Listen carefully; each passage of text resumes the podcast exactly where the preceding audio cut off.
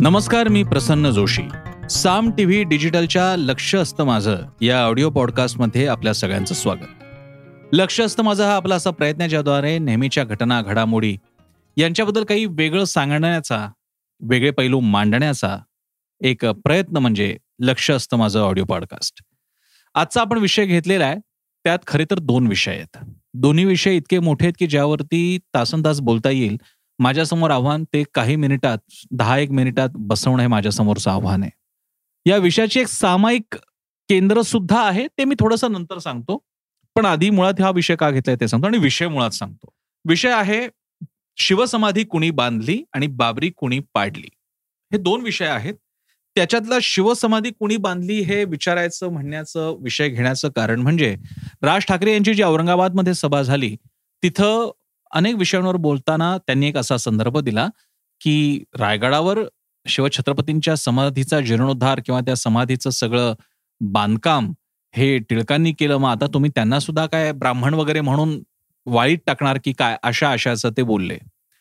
त्यानंतर एक वाद सुरू झाला आणि तो वाद तसा जुना आहे. म्हणजे इतिहासकार जाणकारांना माहितगारांना माहिती आहे. तो वाद असा की शिवसमाधीचं श्रेय शिवजयंतीचं श्रेय हे महात्मा फुलेंचं की टिळकांचं. एकीकडे हा मुद्दा आहे ज्याच्याबद्दल आपण बोलणार आहोत. आणि दुसरा विषय असा की बाबरी पाडली ती कुणी पाडली? ती शिवसैनिकांनी पाडली भाजप संघ विश्व हिंदू परिषद बजरंग दल यांनी पाडली का या दोघांनी मिळून पाडली? त्याचं कारण आता शिवसेना आणि भाजपमध्ये मध्येच अचानक एक विषय सुरू होतो बाबरीचा आणि मग तुम्ही कुठे होता तुम्ही कुठे होता असं एकमेकांना विचारलं जातं. देवेंद्र फडणवीस नुकतंच म्हणाले की मी तिकडे होतो आणि शिवसेनेचे एकही नेता तिथे नव्हता हे छाती ठोकपणे सांगतो असं ते म्हणाले. संजय राऊत त्यावर उत्तर देताना त्यांनी लालकृष्ण अडवाणींचा एक जुना व्हिडिओ ट्विट केला. प्रणोय रॉय नावाचे एक मोठे पत्रकार आहेत त्यांनी अडवाणींची मुलाखत घेतली होती. त्या मुलाखतीत अडवाणी म्हणतात की उमा भारतीला मी पाठवलं तिथे पण तिचं कोणी ऐकत नव्हतं. उमा भारती म्हणाली की गुंबद पे कोई मराठी लोक हे मराठी बोलणेवाले लोक आहे आणि ते माझं ऐकत नाही आहेत. मी प्रमोद महाजनांना पाठवलं त्यांचंही त्यांनी ऐकलं नाही. तर शिवसेनेनं तो ट्विट अशा प्रकारे केलेला की बघा हे मराठी म्हणणारे बोलणारे लोक आहेत म्हणजे ते शिवसैनिक आहेत वगैरे. त्याच्यावरती भाजपने पुन्हा प्रत्युत्तर दिलं की मराठी काय फक्त शिवसैनिकच बोलतात का? असा. आता हे दोन विषय आहेत त्याच्यावरती मी बोलणार आहे. फार मोठं आव्हान आहे कारण ह्या प्रत्येक विषयावरती खूप बोललं जाईल. बाबरी ह्या विषयावरती तासन तास बोललं जाऊ शकतं. किमान तीनशे वर्षाचा तर बाबरीचा न्यायिक खटल्याचा आणि बाकीचा इतिहास आहे. त्यामुळे तो एक विषय. आणि साडेतीनशे पेक्षा जास्त वर्ष हा शिवसमाधीच्या बाबतीत वेगळं पुन्हा बोलताय त्याच्यातला सगळा मुळात एकोणीसाव्या विसाव्या शतकात समाधीबद्दलचा विषय सुरू होतो. त्यामुळे आपल्याला बोलताना एक फार मोठा कालपट आणि आता आपल्याला असलेली वेळेची मर्यादा लक्षात घ्यावी लागणार आहे. तर शिवसमाधीचं श्रेय किंवा शिवजन्मोत्सव साजरा करण्याचं जयंतीचं श्रेय हे टिळकांचं की फुलेंचं? हा वाद तसा होता. राज ठाकरे यांच्या या विधानामुळे थोडीशी त्याला आणखी फोडणी मिळाली म्हणा आणि जरा जास्त चर्चेत आला. पुढे काही सांगत असताना हे लक्षात घेतलं पाहिजे की मी या विषयातला तज्ज्ञ नव्हे. मी माहिती घेऊन याबद्दल बोलण्याचा प्रयत्न करतोय. मी जे जे सांगतोय त्याच्या पलीकडचं सुद्धा काहीतरी असू शकतं जे मला कदाचित घेता आलं नसेल. मी ज्यांचे दाखले देणार आहे त्यांचं म्हणणं पूर्ण खोटं चुकीचं अर्धवट असू शकतं पूर्ण बरोबर असू शकतं किंवा त्यात सुधारणाही अपेक्षित असू शकते हे मला मान्य आहे. मी डॉक्टर हरी नरके यांनी लिहिलेली एक पोस्ट आणि माझे मित्र स्नेही पार्थ बावस्कर जे हिंदुत्ववादी आहेत सावरकरी साहित्याचे अभ्यासक आहेत त्यांनी टिळकांचं महत्त्व शिव स्मारकाच्या अनुषंगाने शिवसमाधी स्मारकाच्या अनुषंगाने अशा दोन पोस्ट मी या माझ्या ऑडिओ पॉडकास्टसाठी संदर्भ म्हणून घेतलेल्या आहेत. मला कल्पना आहे की दोन फेसबुक पोस्ट किंवा नुसते मेसेजेस हे काही ऐतिहासिक संदर्भ असू शकत नाहीत पण दोन्ही लिहिणारी मंडळी अभ्यास करून मांडणारी आहेत आणि मी जसं म्हणालो तसं याच्या पुढचंही लेखन काही वाचन असेल तर आपण ते संदर्भासाठी घ्यायला नक्कीच मोकळे आहोत. हरी नरके यांच्या सगळ्या मांडणीमध्ये एक क्रोनॉलॉजी आढळते ज्याच्यामध्ये महात्मा फुले रायगडावर गेले चालत गेले पुण्याहून रायगडावर गेले त्यांना दिसली तिकडे दुरवस्था आहे समाधीची. आता इथे एक मुद्दा लक्षात घेऊया. रायगडावर समाधी आहे महाराजांची हे माहीत होतं त्याची दुरवस्था साधारणपणे लोकांना माहीत होती. हा तो काळे जेव्हा ब्रिटिश होते. हा तो काळे जेव्हा हे किल्ले ब्रिटिशांच्या वन खात्यात होते. आणि आपण लक्षात घेऊयात की आजही archaeological survey of India S I यांच्या ताब्यात किल्ले असल्यामुळे छोट्या छोट्या गोष्टी सुद्धा तिथे करता येत नाहीत. मेघडंबरीसाठी असं मोठं आव्हान आपल्याकडे आंदोलन पाहायला मिळालं होतं. तो काळ तर ब्रिटिशांचा होता. तर फुलेंना तिथे थेट दुरवस्था दिसली. त्यानंतर ते पुण्यात परत आले. मान्यवरांसोबत त्यांनी बैठक घेतली. त्यातून काही एक फंड गोळा केला आणि पुढे त्यांनी उत्सवही सुरू केला. नारायण मेघाजी लोखंडे समकालीन होते फुलेंच्या. मुंबईत त्यांनी हा उत्सव आणला आणि ही जयंती सुरू होती. हे हरी नरके यांच्या बोलण्याचं सार आहे. फेसबुक पोस्ट त्यांची जाहीर आहे. आपण वाचू शकता. त्याच्यात पुढे ते म्हणतात की या उत्सवामध्ये टिळक सामील झाल्यामुळे आणि टिळकांचा राजकीय दबदबा वर्षष्मा मोठा असल्यामुळे या जयंतीला एक अधिक मोठं स्वरूप आलं. त्यामुळे सगळ्या त्या पोस्टचा सार सांगायचं तर फुल्यांपासून सुरू झाली. त्यांनी ही दुरवस्था पाहिली उत्सव सुरू केला टिळकांनी आणखी मोठा केला. त्याचवेळी पार्थ बावस्कर हे एकूणच टिळकांनी या समाधीसाठी काय काय केलं ते सुद्धा बघून आले होते. मग नंतर त्यांनी तिथे शिवजयंती उत्सव साजरा केला. त्या उत्सवासाठी ते प्रसंगी अगदी मुलाचा आजारपण असताना सुद्धा ते तिथे गेले. त्यासाठी त्यांनी फंड गोळा करताना सुद्धा किती खस्ता खाल्ल्या असे अनेक दाखले दिलेले आणि अगदी सविस्तर विवेचन केलेलं आहे.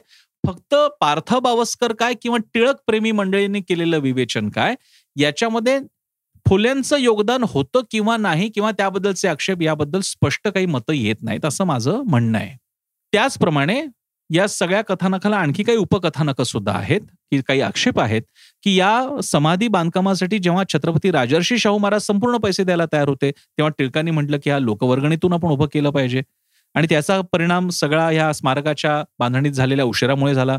टिळक मंडालेमध्ये सुद्धा होते त्या काही काळ. तिथे सुद्धा त्यांनी या सगळ्या समाधीसाठी ते विचार करत होते आराखडे बांधत होते असा विचार करत होते. पण त्याचवेळी या समाधीच्या या सगळ्या बांधकामाला उशीर होत होता हेही तितकंच खरं. असे काही मुद्दे सुद्धा मांडण्यात आलेले आहेत. त्यांची उत्तर अजून अपूर्ण आहेत मिळणं अपेक्षित आहे टिळक प्रेमींकडून. तर या दोन्ही पोस्ट आपण वाचू शकता आणि आपापला अर्थ काढू शकता. मला व्यक्तिशः म्हणाल तर हरी नरके आणि पार्थ भावस्कर सुद्धा दोघे अभ्यास होते मी वारंवार म्हणालेलो आहे हरी नरके जे मांडतायत त्याच्यामध्ये एक सुसूत्रता आढळते. त्याच्यात ते दाखल्यांसह सांगून देत आहेत आणि फुले येतात पवाडा रचलेला आहे त्यांनी. शिवजयंती सुरू केलेली उत्सव सुरू केलेला आहे.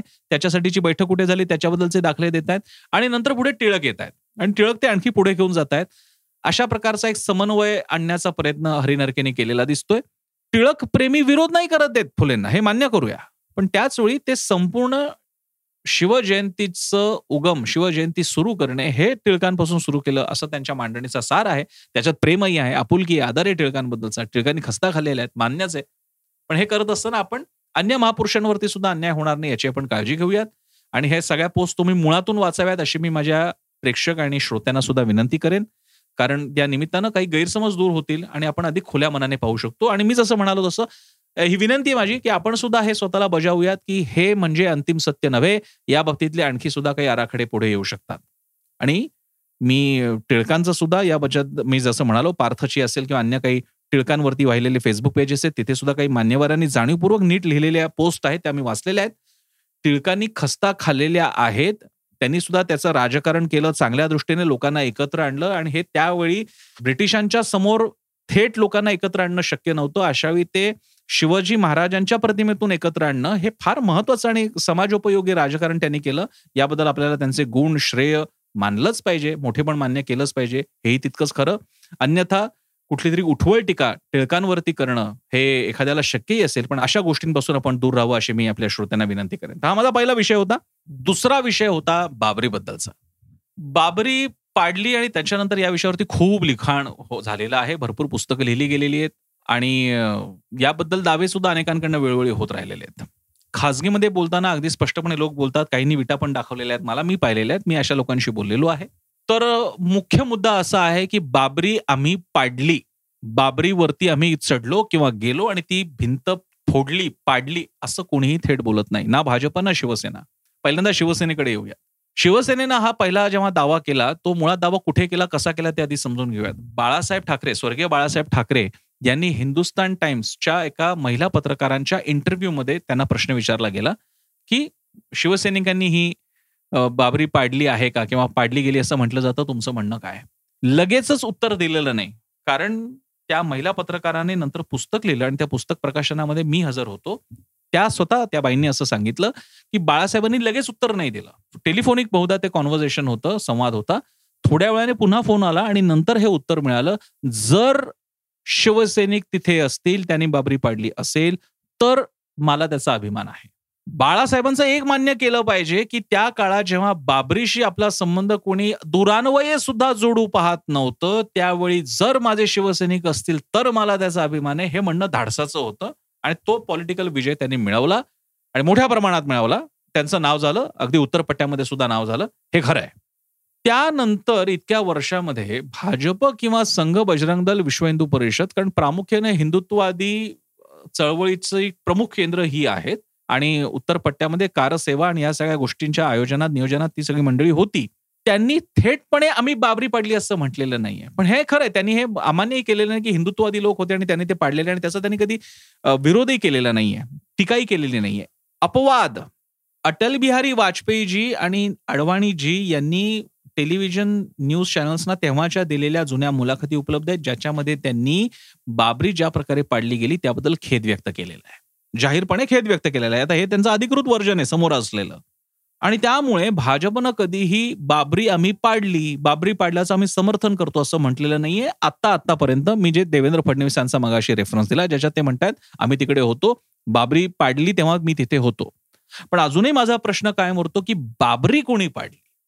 आणि माझं असं म्हणणं असेल की शिवसेना असेल किंवा नसेल समजा जर का ते भाजप संघ विश्व हिंदू परिषद बजरंग दलाचे असतील किंवा अन्य कोणी असतील हिंदुत्व राजकारणाच्या अनुषंगाने का होईना त्या लोकांना क्रेडिट मिळालं पाहिजे? मग त्यांची तिथे नावं लावली पाहिजे. जशी संयुक्त महाराष्ट्राच्या एकशे पाच हुतात्म्यांची नावं आपल्याला माहिती आहेत ती आजही हुतात्मा स्मारकाच्या इथे लिहिलेली मग अशा प्रकारे तिथे नावं लिहिली गेली पाहिजेत. पण किमान त्यांना त्याचं श्रेय तरी मिळू द्या. जर का बाबरी पाडली त्याचं समर्थन सरकार हिंदुत्ववादी करत असतील त्यांचे एक महत्त्वाचे नेते करत असतील तर किमान त्यांची नावं येऊ द्यात.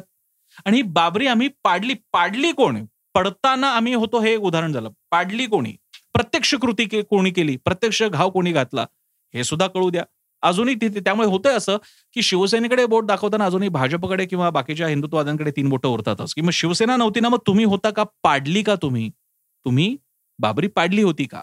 हा मुद्दा उपस्थित होतो. त्यामुळे या प्रश्नाची एकच एक उत्तर जे देऊ पाहतात त्यांना हा प्रश्न विचारला गेला पाहिजे. या निमित्तानं एक इतिहास स्पष्ट होईल. आणि मी जसं म्हणतो तसं किमान जर का श्रेयच मानायचं असेल बाबरी पाडण्याचं तर ते श्रेय तरी घ्या. तर श्रेय घेण्यासाठी तरी पुढे या असं आपल्याला त्यांना सांगता येईल. तर अशा प्रकारे राजकारण आहे. सध्याच्या महत्त्वाच्या घडामोडींच्या काळामध्ये जेव्हा की दरवाढ होते बाकीचे सगळे मुद्दे आहेत उन्हाच्या झळा बसू लागलेल्या ज्याच्या मागे ग्लोबल वॉर्मिंग आहेत. पण हे सगळ्या विषयांपेक्षा भोंगा हनुमान चालीसा बाबरी मशीद आणि समाधी कोणाची होती कोणी शोधून काढली वगैरे हे मुद्दे अतिशय महत्त्वाचे आहेत गंभीर आहेत ज्याच्याकडे आपलं लक्ष वेधलं गेलं पाहिजे. त्यासाठीच आपला कार्यक्रम लक्ष असतं माझं. आजचा ऑडिओ पॉडकास्ट आपल्याला कसा वाटला मला जरूर सांगा. मी सोशल मीडियावर ऍक्टिव्ह आहे. मला तुम्ही टॅग करून कमेंट लिहू शकता. त्याचप्रमाणे युट्यूबवर आमचा चॅनल आहे. सबस्क्राईब करा. आमची वेबसाईट आहे Saam TV dot com app आहे ते डाउनलोड करा. आणि सगळ्यात महत्वाचं दररोज न चुकता पहा साम टीव्ही कारण साम टीव्ही म्हणजे सामर्थ्य महाराष्ट्राचे.